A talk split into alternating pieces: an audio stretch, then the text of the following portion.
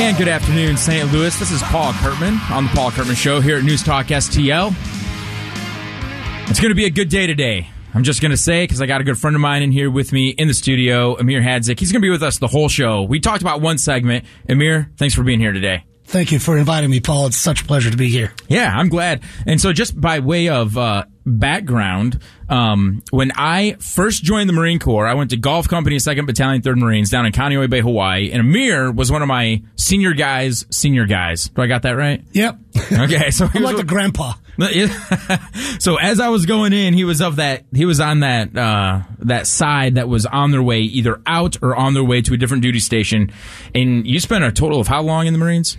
So, uh, 20 years and a couple months. I, uh, you know, I had a heck of a ride. I'll tell you that. I, I would do it all over again. Uh huh. That's how I feel about it. So, like now looking back, because I got out, I left active duty after four years, and looking back, I've always thought to myself, "Man, I wish I would have stayed in." But I got guys that are sergeant majors now, friends of mine. You know, um, it's crazy to think that I that that was long so long ago. The guys I went to boot camp with are now like sergeant majors. Yeah, exactly. Or or colonels in some cases Yeah. too. It's it is absolutely uh, wild.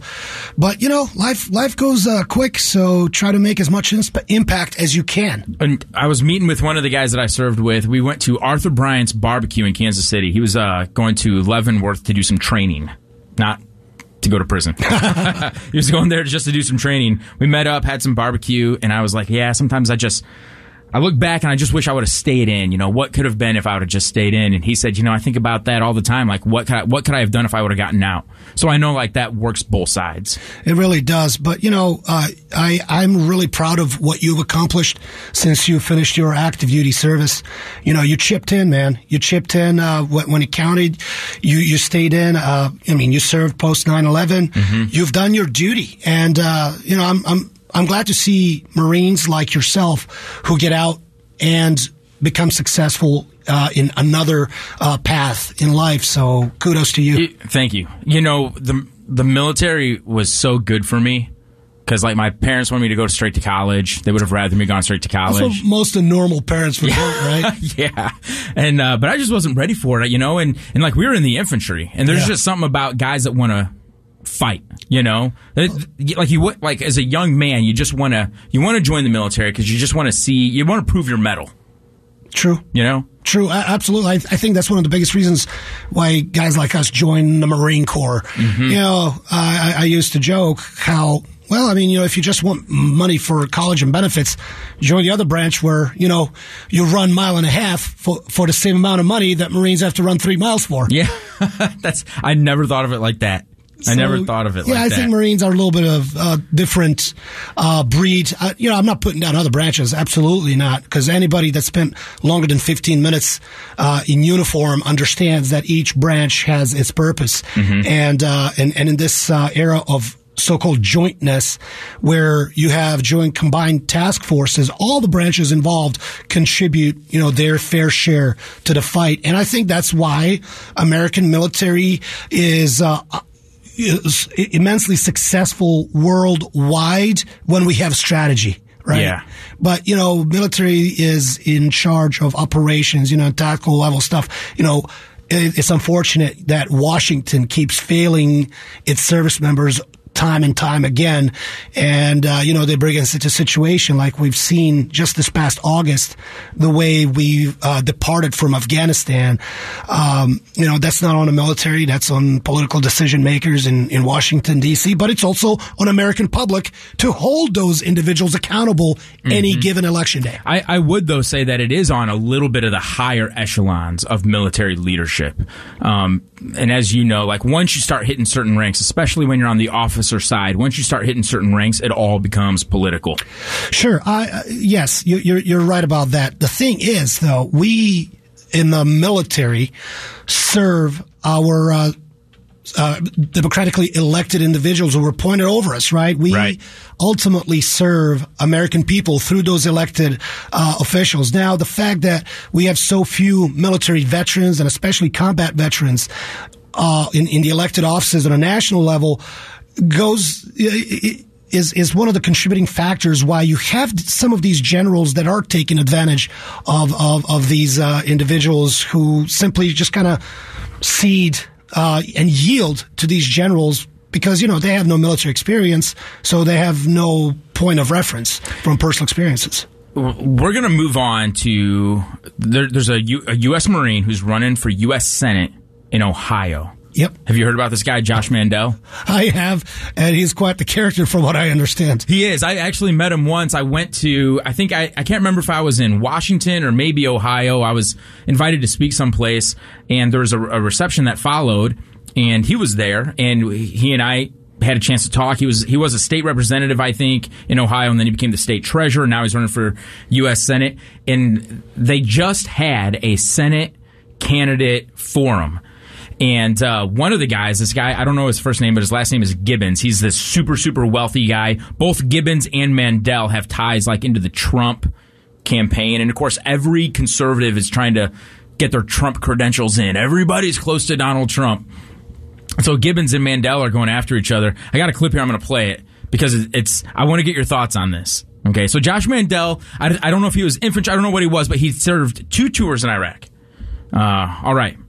I think I'm all potted up here, Lee. I'm going to go ahead and play it from my computer. And listen, I, I think it's important to talk facts and dates and companies and who has the moral ability to talk about this. I'm a Marine. I did a couple tours in Iraq, first in 04, then again in 07 and 08. In between, I did funerals for Marines here in Ohio who got killed overseas. Around this same time, my opponent, Mr. Gibbons, was making billions of dollars by shipping Ohio businesses to China. He just got up here and said he wasn't doing that. Let me give you three examples. Perfect Fit LLC had thousands of jobs all over Ohio. He took Perfect Fit LLC and Mike, why don't you explain to everyone why you sold it to a company called Shanghai Shenda? That was in 2015 while President Trump was campaigning against China. And then he did the same exact thing owning stock in Chinese petro. All right. Okay, so I'm going to play the second half of the clip here in a second. But first off, I want to talk a little bit about this. So there are. It seems like it seems like the American people are kind of split, or at least people that I'm familiar with. They're kind of split. Sometimes they love it when people get up and talk about their time in service whenever they run for office, and and I'll tell you, I've done that because I think when you serve in the military, it speaks a lot about who you are to a degree. There's a lot of guys, and we both know this, that served in the military. They can still be complete dirtbags. They can still be liars because they're people, right? They're sinners. They're fallen. They're, they're not perfect. Um, but sometimes people in the grassroots especially sometimes they love it when someone says i'm a marine or i'm a navy seal or i served in the i served in the air force and then other times they will they will ridicule somebody for talking about their military service um, i've met josh mandel a very smart guy He's very, very smart. Um, but he's he's really making a, a, play for his trustworthiness because he served in the Marine Corps and because he did two years of time overseas. From your perspective, you spent more time in the Marine Corps than I did. What what do you think about it when people use that as part of their platform for why you should vote for them? Well, I think it's important, you know, especially because of any given poll tells us that our military is the most trusted institution in the country, and and I think that uh, uh these candidates that are putting their military service out there are uh, using as an example why they would be trustworthy, and that's okay. That that is, mm-hmm. they they've earned it. They've served why shouldn't they talk about it? Just as somebody talks about their business acumen that they've acquired as a small business owner or a you know corporate leader, etc. That is that is totally fine. Uh, some people hold it against them if that's like their whole platform. Hey, you know, I'm a gunny. Vote for me because I'm a gunny. Okay, Gunny, but what else are you going to do for me? You know, right. what, what, else is there that you're going to offer us? Because, like you said, you know, uh, you, you have guys that, that, that, that served in a uniform for no other reason than to put that check mark in because that's all it is to them. Not necessarily service, but to pad their resume.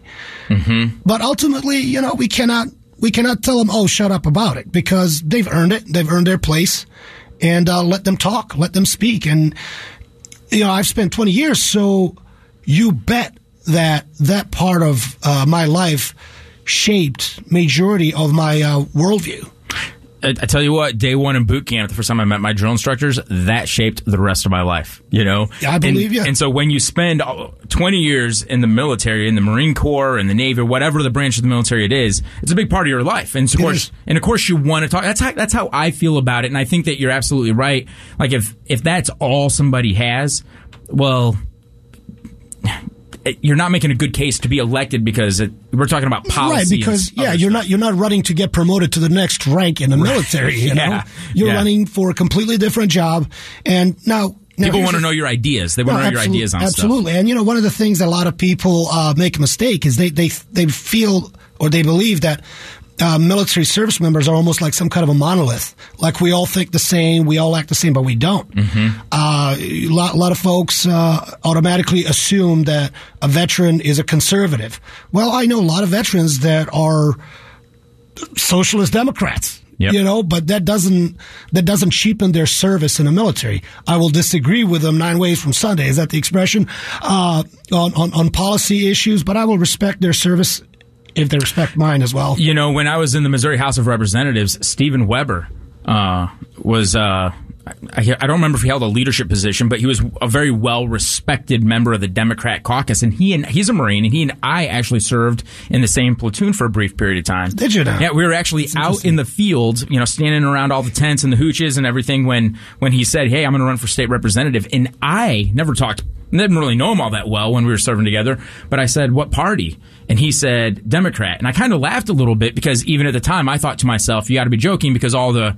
all the guys that I know are more conservative, but Right. but then we wound up serving together, and uh, even though we have completely different ideas on a lot of stuff, stand up guy had a great relationship with him, and because of that experience and kind of that brotherhood, that that small brotherhood that we were able to share, um, I think we just we kind of set ourselves up to have a better relationship, more and productive. I, and I think that that's exactly it. It makes you more productive to your constituents.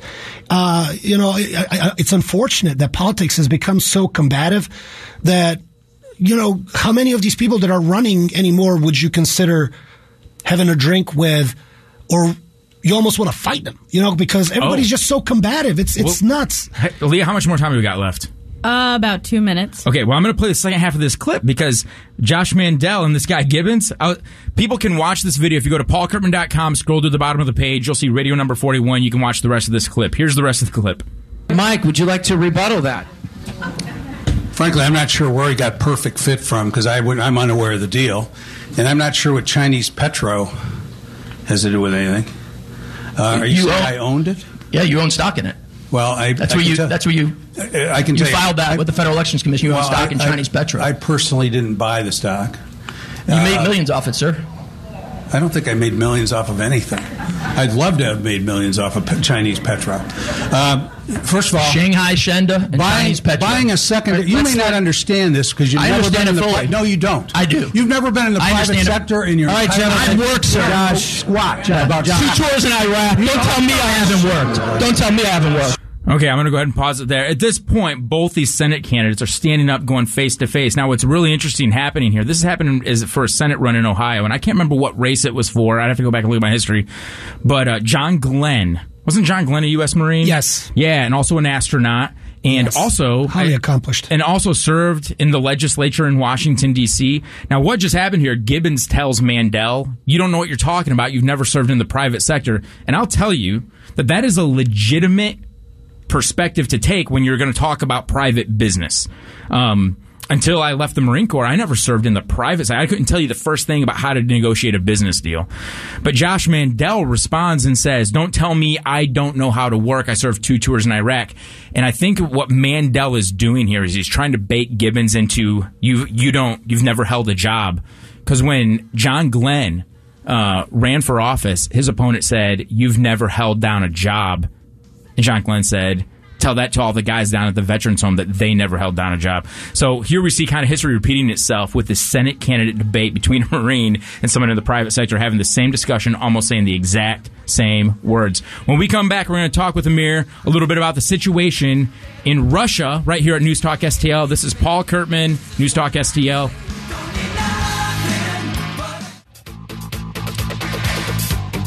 So things are changing very fast. For weeks, leaders in Washington told us that an American backed no fly zone in Ukraine would be unwise because it would amount to an act of war against a nuclear armed Russia.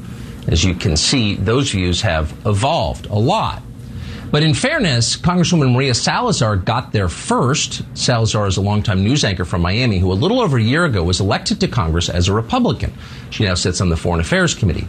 A week ago, a reporter from the Gray Zone asked Salazar what she thought of a no fly zone. Here's what she said.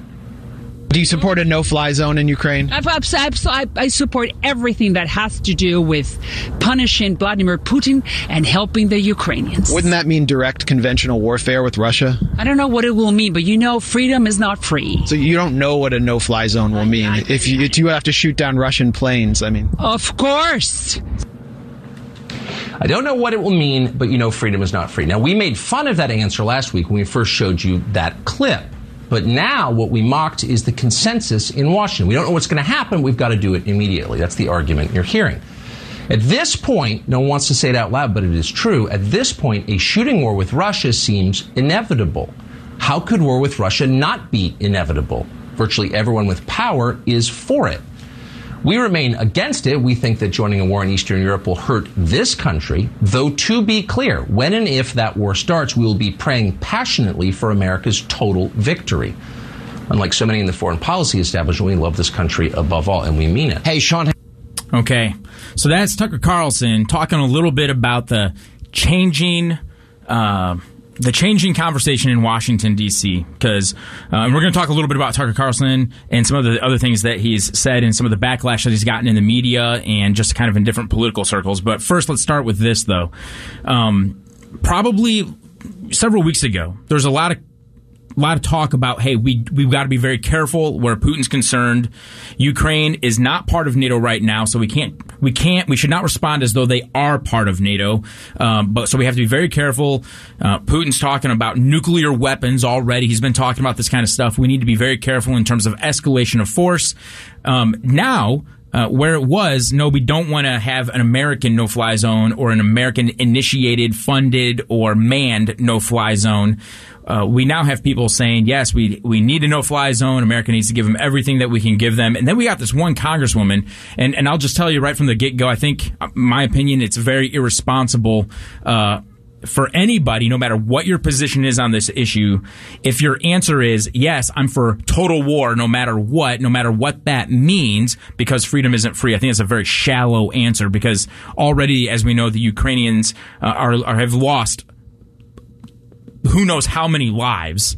Um, and so we don't want to we don't want to rope ourselves into something without being incredibly thoughtful and of course making sure we use our constitution and our democratic process uh, to do that uh, but w- quick emir tell us a little bit about uh, what you know about the situation um, uh, about what you know about the region and then give us your thoughts on uh, what should America be doing? In your opinion, what should America be doing? Like, what should we, we be doing right now? And where do you think this is going to go?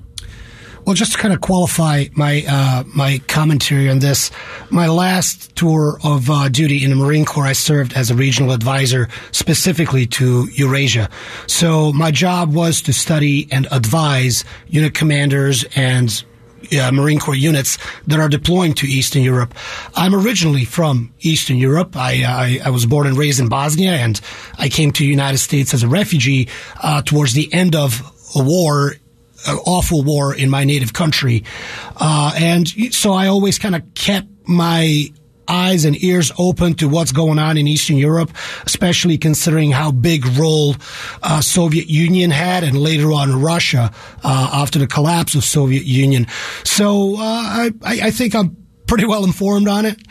And uh, you know, as far as the uh, no-fly zone talk, uh, it, it's I, I, think it's uh, it's good that we're talking about it. I think it's uh, dangerous when we talk in absolute terms but you know, it, it, it's it, it needs to be said. It needs to be discussed. It wouldn't be unprecedented because, as you may recall, we had no fly zone over Iraq. We also had no fly zone over my native country of Bosnia during our war, and the mission uh, was not the mission participants were not the same in both theaters. One was more U.S. centric than the other.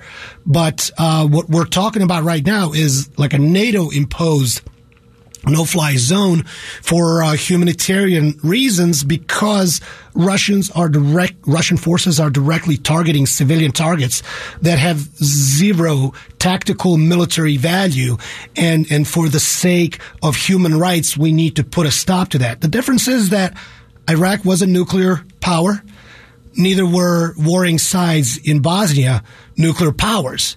So I'm, I'm a little torn here because, in principle, I would say yes, impose it because might should not make right. Right. Mm-hmm. On, on, on the same token, uh, there's, you know, uh, side of like, well, okay, what if we start shooting down Russian uh, jets? Is that going to lead to an all, all out war? And the answer is, I don't know because NATO members have shot down Russian jets. Example, Turkey shot down unknown number of uh, Russian MiGs over skies of Georgia during Russian-Georgian war in 2008. It wasn't advertised on TV because it, it was barely known. I did not know about that. Exactly. You don't want to talk about it because, oh my God, the world is coming to an end. Mm-hmm. And you probably recall a well publicized incident when Turkish Air Force shot down uh, Russian MiG near the skies of Syria. So, and we didn't go to war with Russia. What ended up happening is, on both occasions, uh, Turkish President uh, Erdogan flew to Moscow immediately after both of these incidents and had talks with with uh, Putin. And somehow they didn't end up in war. So, can we uh, impose no-fly zone over Ukraine? I think we can, but uh, there there is a difference we ha- we have to take into consideration Russian propaganda to their own people. It's basically going to be self fulfilling prophecy that they keep talking about how aggressive NATO is, and that's why they had to go to Ukraine. So it's almost going to justify Russia's propaganda that they've been feeding their own people with. Do you think it also would make a difference, though, that Russia currently is engaged in an all out invasion? So, uh, fighting over airspace might mean one thing, but fighting over airspace over a country that you have declared war against and are invading might be might might actually be seen as you actually engaging on the side of your enemy. Well, here's the thing. If no fly zone is no fly zone, that will apply to both sides, Russia and Ukraine. So if military jets of either colors flies, it gets shot down. Now, you know, that's probably going to be unacceptable to Russians because, uh, you know, they're going to lose that uh, important air air support. I mean, I cannot tell you how important air support was for us in Iraq and Afghanistan. It's what made us very successful. You know, don't send a Marine where you can send an air bomb, right? Mm-hmm. Same thing with Russians. But, you know, like I'm starting to wonder how uh, strong Russia really is. How ready are they to reply with what they've been threatening with? Based on how their military is performing, I'm starting to wonder, do their nukes even work? I don't want to find out. I don't want to find out. It's funny you say that because that's that's what I'm hearing all across uh, the news media. Everyone like, and, and the thing is, is like propaganda is a real thing, right? I mean, you know, the Russians people are telling that, and we know that the mainstream media in America they will lie through their teeth to try to make their viewers or their listeners think a certain way. For instance, uh, the Hunter Biden laptop issue just now, just this last week, bam, everybody's saying, "Yep." That's actually a real story. But a, a year ago, year and a half ago, uh, the news media was telling you it's just conspiracy theory. People were being deplatformed for even discussing it. Uh, so we know that uh, state or mainstream media, we know that propaganda is very very real. Oh, so, certainly. so when I see people coming across the airwaves or see it on the newspaper, the Russian military, uh, they're still trying to fight their way into into Ukraine, still trying to get every everything across the border, still trying to take uh, Kiev. Like I, I. I'm pretty sure that that's real. Like that's just not propaganda. People are trying to tell us or the Ukrainian people. I mean, it's been three weeks now. We're going on week number four here before too long in Oh, Russia. already? The size of Russia and their military. This should have been. I would have thought this would have been a almost a walk in the park, militarily speaking, for them just to completely uh, uh, attack and invade and have their troops standing on every corner. If, it wasn't for tyranny of distance, right? It's a military term, tyranny of distance. You know, there's another military term, uh, amateurs talk tactics, professionals talk logistics. And seems to me like uh, the general staff of Russian military is ran by a bunch of amateurs. How did they not figure out how logistically challenging this is going to be is beyond me. I mean, as a, as a, as a tactical level, uh, warfighter, gunnery sergeant, company gunny, I, first thing we consider are logistics. Is this supportable? Because, you know, like the ancient, uh, you know, wisdom, uh, goes, you know, what, what, what can a soldier do in war when m- marching out of breath. Well, you know what? The Russian soldiers are out of breath because they're hungry, they're tired, they're running out of fuel and ammunition. Morale has to be sinking to be Oh, in country this long and, and not have really gained the ground you, you were told you were going to. Uh, absolutely, because they have war criminals that sent them to Ukraine, where now they have to become criminals by raiding local shops and, and businesses to sustain themselves. I mean, how crazy is this? And you had mentioned this on the other, on the phone the other day when you and I were talking. But how crazy is it that German, I'm not German, that Russian generals are being taken out by snipers? They've lost, I think, four of their main generals Four or in the country. five. Now I'm hearing yesterday. I've heard another report. That is fifth. insane. That is Yeah. insane that that many of your top level leaders, like the highest of the high, have actually been targeted and taken out. Yes, exactly, because they're making themselves vulnerable out there because apparently they're encrypted communications that when you and I were young Marines were like, oh my gosh, you know, Russians have all this capability. They can tap into our encrypted system and they have their encrypted. They're not even using it. They're using cell phones, stuff that we criticized Georgians for using when Russia attacked them in 08. And, and their, their communications, uh, from their headquarters to their uh, fighting units doesn't even exist. So these generals literally have to go to the front lines in order to control how the battle plan is working out. Also, uh, they do not have very good decentralization like we do in the United States. We put a lot of, in NATO as well, we put a lot of uh, responsibility on our enlisted members, on our non-commissioned officers. Russians don't do that. Hmm. A lot of their generals are probably acting the way captains or majors do in our military. I remember having a class on this back in the early 2000s because North Koreans are very much the same way. Like as you, as you and I know, and, and maybe some of our listeners might not, but if you have a Marine Corps squad and your squad leader gets shot, you have somebody in the squad who knows how to become the squad leader Immediately. Yeah, immediately. So there's so the mission stays fluid. Everybody can keep moving. And I was shocked to learn, uh, in the early 2000s, that the North Koreans didn't have that. They didn't train that way. And you're telling me that it's kind of the same thing with the Russian military. Well, it certainly appears so. Uh, it certainly appears that they're not as professionalized as we thought they were. Now, how are Ukrainians able to find these guys so easy? Well, you know, there's that uh, intel, and I think uh, what U.S. is doing right now is, uh, I, I would say, I- enough because we're doing just about everything short of actually tac- uh, kinetically engaging Russian military. So we're providing them with weapons. We're providing with mountains of weapons. We're providing them with uh, real time intelligence. I mean, how do you think Ukrainians can spot these generals so Right. quickly and take them out? Right. Yeah, they're getting information. They're definitely getting some shared information And from I think we need to keep that up. We need we need to keep taking out, you know, one bite at a time. And if it takes death by thousand cuts against aggressive current administration in Moscow, then so be it. Do you think that this escalates to an actual conventional warfare situation with the U.S. and I Russia? don't. I don't think so because uh, the way the way Russia is uh, performing in Ukraine, I think Russians understand that they cannot go against NATO. They're Mm-hmm. they're done. I mean, Russians may eventually take over Ukraine, but they're going to lose their army there.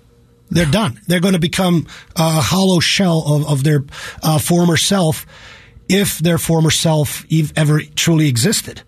So I don't see us going into a, a conventional war with Russia. I think Russia is going to have to uh, rely on uh, asymmetric warfare and hybrid warfare Mm-hmm. that they've been employing, that they've been so called, you know, perfecting, if you will. I, I think that this whole situation that we've been watching here over the last several weeks has really been an education in what Russia really is capable of. True. And you know, like you watch James Bond movies, you know, where you you get lessons from uh, uh, Cold War era analysts, you know, and and like the whole idea was any minute now like this is this could be a real force on force and we have a 50-50 chance of winning. And so like my whole life growing up i thought to myself the one country you don't want to go to war against is russia. And that might still be true except right now it just seems like they're just not the big guy that that they had been Well, the preaching thing- to the rest of the world that they were. The thing is, too, like, I would never want to fight Russians in Russia. But I'll take them on anywhere else because remember when uh, Russian contractors of Wagner Group in uh, Syria uh, got killed? Like what? 130 of them got wiped out by a small team of American Special Operations Forces. They tried to take over one of our forward operating bases, or simply try to bully American uh, troops out of the uh, area of responsibility. Well, we told them, nah, not so fast, and then we tore him up. And uh, you know, uh, it, it was it was limited uh, pub- uh, publication of it here in the United States, but uh, in Russia, nobody heard of it. Yeah, I tell you what, I don't think a lot of people heard of it here. You know, with all that that was going on on the ground, we've got to uh, take another break, but we're going to come back for the third and final segment of the show. We'll play a little bit of cl- libs of TikTok like we always do. Uh, make sure you stick around. It's Paul Curtman, Emir Hadzic, and Leah on the board here at News Talk STL.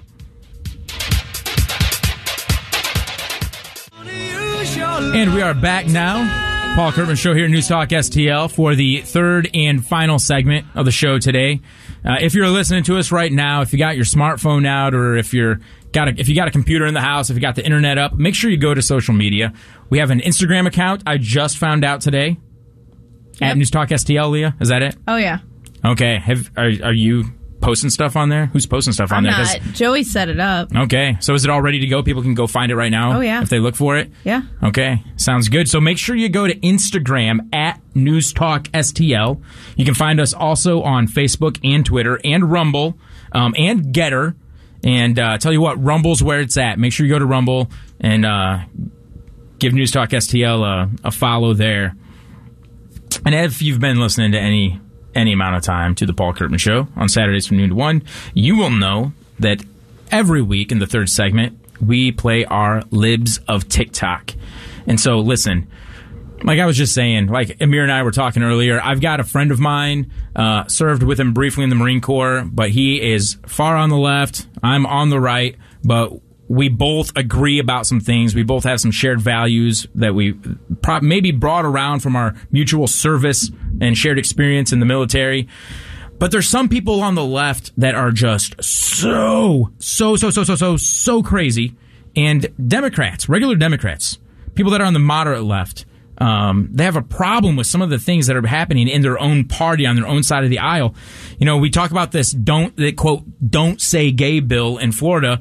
And all it is is a bill that says that up until third grade, teachers need to leave sexuality and LGBTQ classes and those types of uh, social agenda type of information out of the classroom. Like that's things for when you talk about small, small children, parents. Parents have a role in their kids' life, and it just seems like that the education establishment thinks that they own the kids, and it's just not true. So Here's a clip. I'm going to play you a clip. This is this is actually on Libs of TikTok. This is a fourth grade teacher in California, um, taking it upon herself to come out to her students as transgendered and wants to get all their questions answered. Wants her kids to ask questions about transgenderism and about the whole uh, LGBTQ plus um, movement, if you will. And so this is what we're talking about. Like parents just don't want teachers teaching their kids these types of things, things that have always been left up to parents in the home. Here, here we go. Kids coming out as trans. means it's a teacher that's kind of not a guy and not a girl, like somewhere in between. Oh, so you're kind of boy and you're kind of girl? Kinda, yeah, yeah. Me too, that's me. Okay, right on. I want to be a boy, but I don't like being a girl. You know what? Every you know, you have choices in this world to be all sorts of different things, but that's why it's MX. So. Mix Chavez. That's where that comes from. I know some of you were a little confused. Some of you came and talked to me about it. What? Is it, is it technically like a, a tomboy? Is that what it is? Like uh, a, a girl that like acts or like? Some people do identify that way. I'm actually trans, so I'm not a tomboy. I'm I'm trans. Okay, I'm going to go ahead and stop the clip right here. Last week, or maybe two weeks ago, we played a clip of a teacher teaching sixth grade students in Arizona, kind of doing the same thing. And, and I, I don't care. I don't think it should ever matter what your sexuality is. That should not be part of classroom time with small children, especially unless, especially without the parents' consent or knowledge. About two weeks ago, we played a clip from Libs of TikTok, and it was a teacher teaching sixth graders and telling them, you can go to paulcurtman.com, you can find this clip there, telling the students that there is there is a very thin, gray, blurry line between being a boy and a girl. And our goal is to make sure that that line is erased altogether. And then the teacher goes on and tells the kids, you might have heard from your parents that you're a boy or a girl, but your parents are wrong about that. Let's all take a few minutes to talk about other things that our parents are wrong about. And so when we talk about education, when we talk about these government funded schools, this is why it's so important for parents to be involved in your children's education. School districts often want your tax dollars, but they don't want your accountability, which is why when parents go to a school board meeting to speak, they're limited to three minutes and they're told this is a private meeting that's open to the public. That's why we can limit your time to three minutes. Parents, you have to be involved. Parents need to be the ones sitting on their school boards and they need to be accountable and they need to be okay with being accountable to other parents in the district because at the end of the day, what everybody needs to remember whatever you think about this issue, everybody should feel this way. Everybody should think this way. And I, I, know that that's my opinion here, that everybody should think like me, right? But here's what I'm saying the government does not own your children. We have a government for the people and by the people, and that means our school districts as political subdivisions as well. They need to be teaching the children in ways that the parents, the taxpayers, those that are funding the district, approve and consent with teaching the children. And by and large, most parents, they just, they just don't want, even if they feel this way, they still don't want parents having these conversations without the parents being involved in those conversations. They don't want the, the teachers having these conversations uh, without the parents knowing about it. I don't know if you saw this, uh, Emir or Leah. Uh, there was a, a, young girl that killed herself. I think it was in California. I've talked about it before because school counselors got involved and convinced a young girl uh, that she was transgendered and they were they changed her name at school. The parents were left completely in the dark.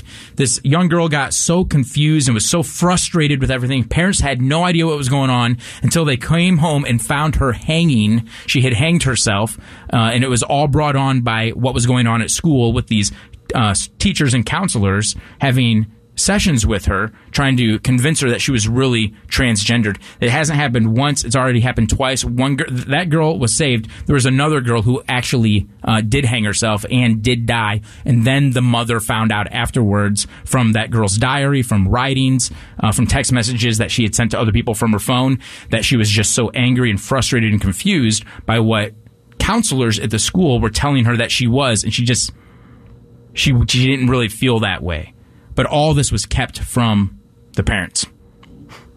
So, parents, this is Libs of TikTok. You can find a lot more information about out about this. Go to Libs of TikTok.